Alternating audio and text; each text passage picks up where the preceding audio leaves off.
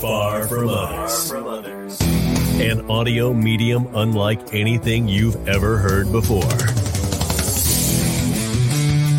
The pinnacle of sound experience. Jacked and Canned. Featuring John Tessman and Colby Tyler. A place where you will get the information you crave and hear about the topics that you love. Presented by themselves. Coming to you from the basement bar and the bedroom. Sponsored by no one. Jacked and Canned.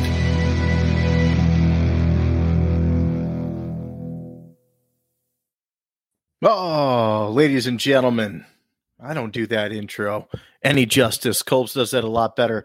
Ladies and gents, coming at you solo today with the Jack and Can show. We're going to do a little sports roundtable episode. We might not actually release a full Jack and Can show this week. Me and Colbs are still recovering from Hector's wedding. Hector from breaking down the tape.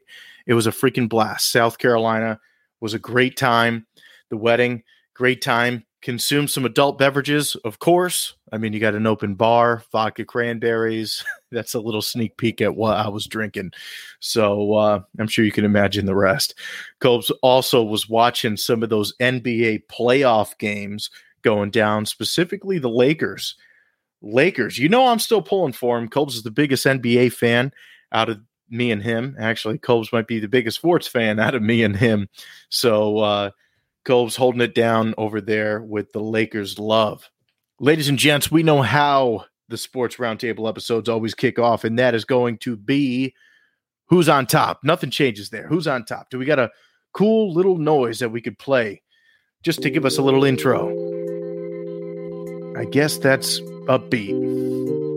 Ooh, ooh, little crazy right there. Here we go. So, who's on top? We're going to be starting off in my favorite area, something that I've been paying attention to this entire springtime here. That's going to be the XFL. Well, my heart is broken. Seattle Sea Dragons ended up beating the St. Louis Battlehawks. And yes, I am a St. Louis Battlehawks fan, although I am pulling, or I was pulling for Seattle. Uh, both of those teams, they're out of it. So going into the XFL championship game, they made it the full season. Yes, Colbs, they made it. They are still playing. They haven't played their championship game yet. So if you're new to tuning in and you know Colbs is not the biggest XFL fan, we will convert him slowly, surely, uh, and hopefully. So that championship game is going to be going down on Saturday, May 13th at 7 p.m. Central Time. It's going to be the DC Defenders against the Arlington Renegades. So, Arlington Renegades, I don't think anybody really anticipated them on doing anything at all. I mean, they had a losing record going into the playoffs. I would have much rather seen the Sea Dragons against or the St. Louis Battlehawks. However, what I will say is it is kind of cool, the new Arlington team, because they have Luis Perez, who is actually kind of dynamic Uh, at the quarterback position, at least for spring football. So he totally added a completely different element to that team. The defense of Arlington, that has what has been holding them down the entire season. They're doing pretty good. Can they win it versus DC? I don't think so. Abram Smith a little bit too much. just that really that whole entire offense, little bit too much on offense for Arlington to even stand a chance. But you know what? I root for the underdogs all the time. So I'm pulling. Mm, I was going to say I was going to pull for Arlington. That's not true. I think I'm going to pull for DC. So if you're a sports better, I know we talk about it on the pod from time to time. Feel free. Go ahead. Throw down some money on the DC Defenders. I don't even know if the odds have been released yet. Probably not. But when they are, throw your money down on DC. I don't think you'll be disappointed. That's a little XFL take right there. I can't wait for next season. St. Louis Battlehawks. I'm curious if AJ McCarron will be returning to the team, and I'm curious of who else is going to be coming back. I can't imagine Ben DiNucci returning. I heard some rumors that he actually got invited to the camp for the Denver Broncos. There's actually been about 10 or 15 players that they announced from the XFL that's been invited. That's exciting to see especially Hakeem Butler.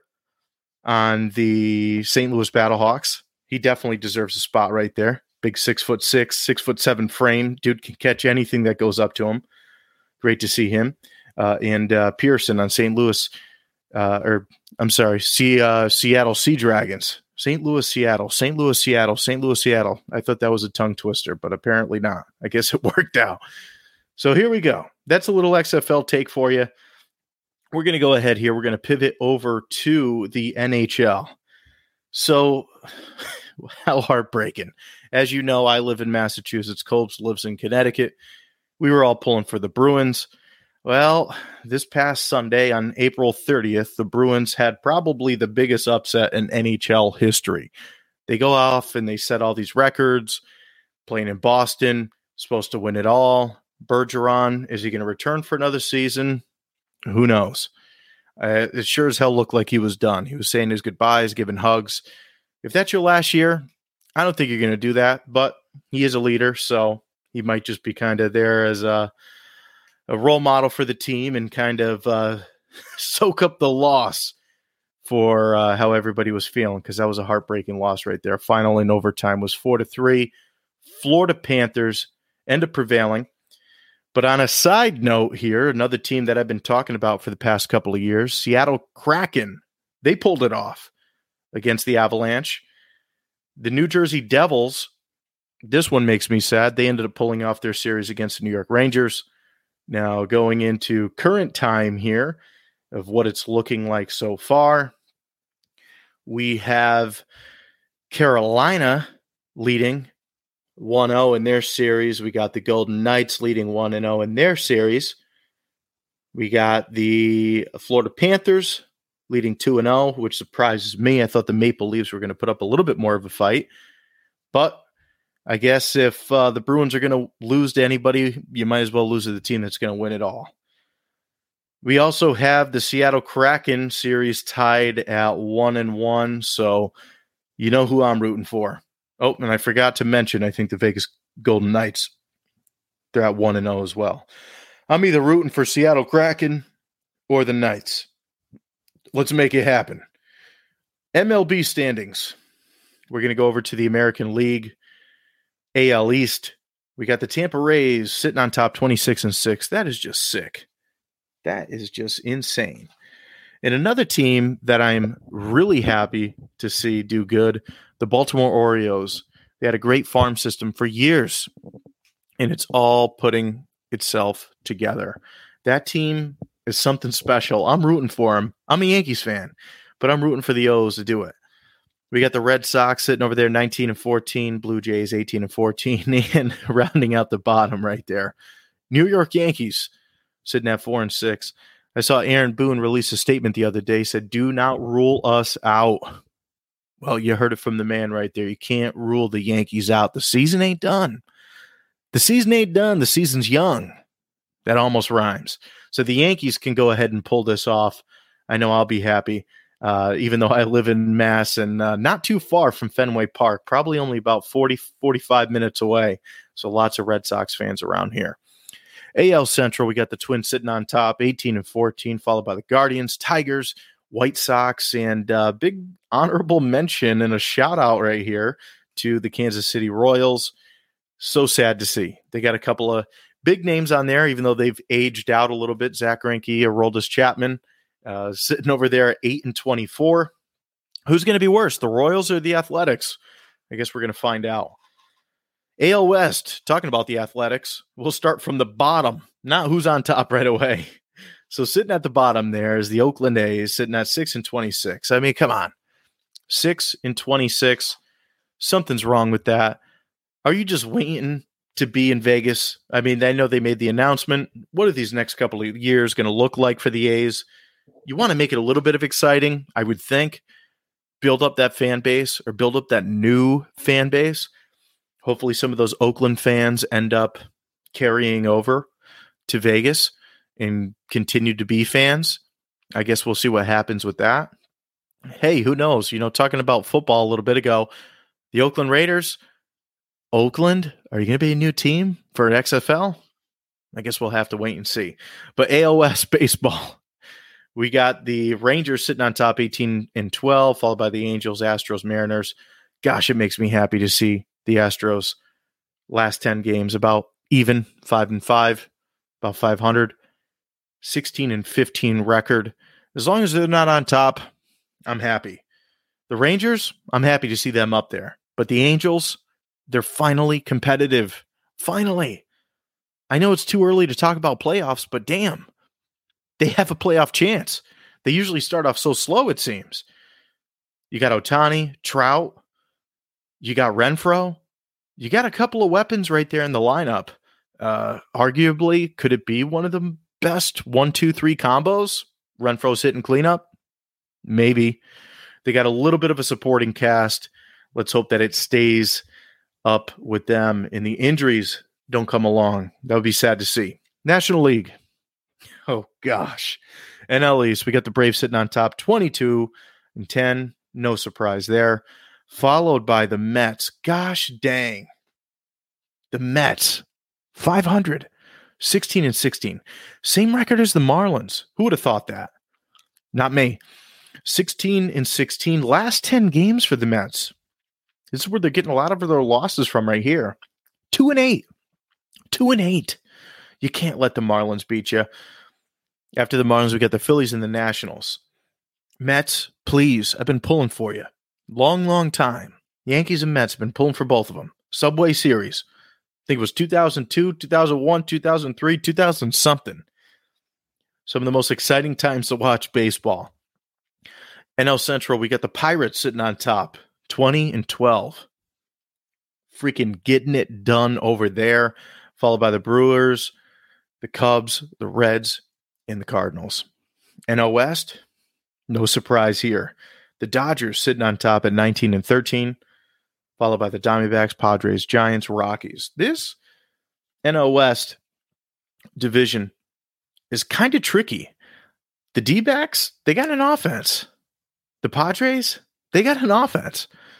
Giants, uh, they're pesky. They don't really seem to really get out of it too far, and they could go on a quick little win streak and be right back in it.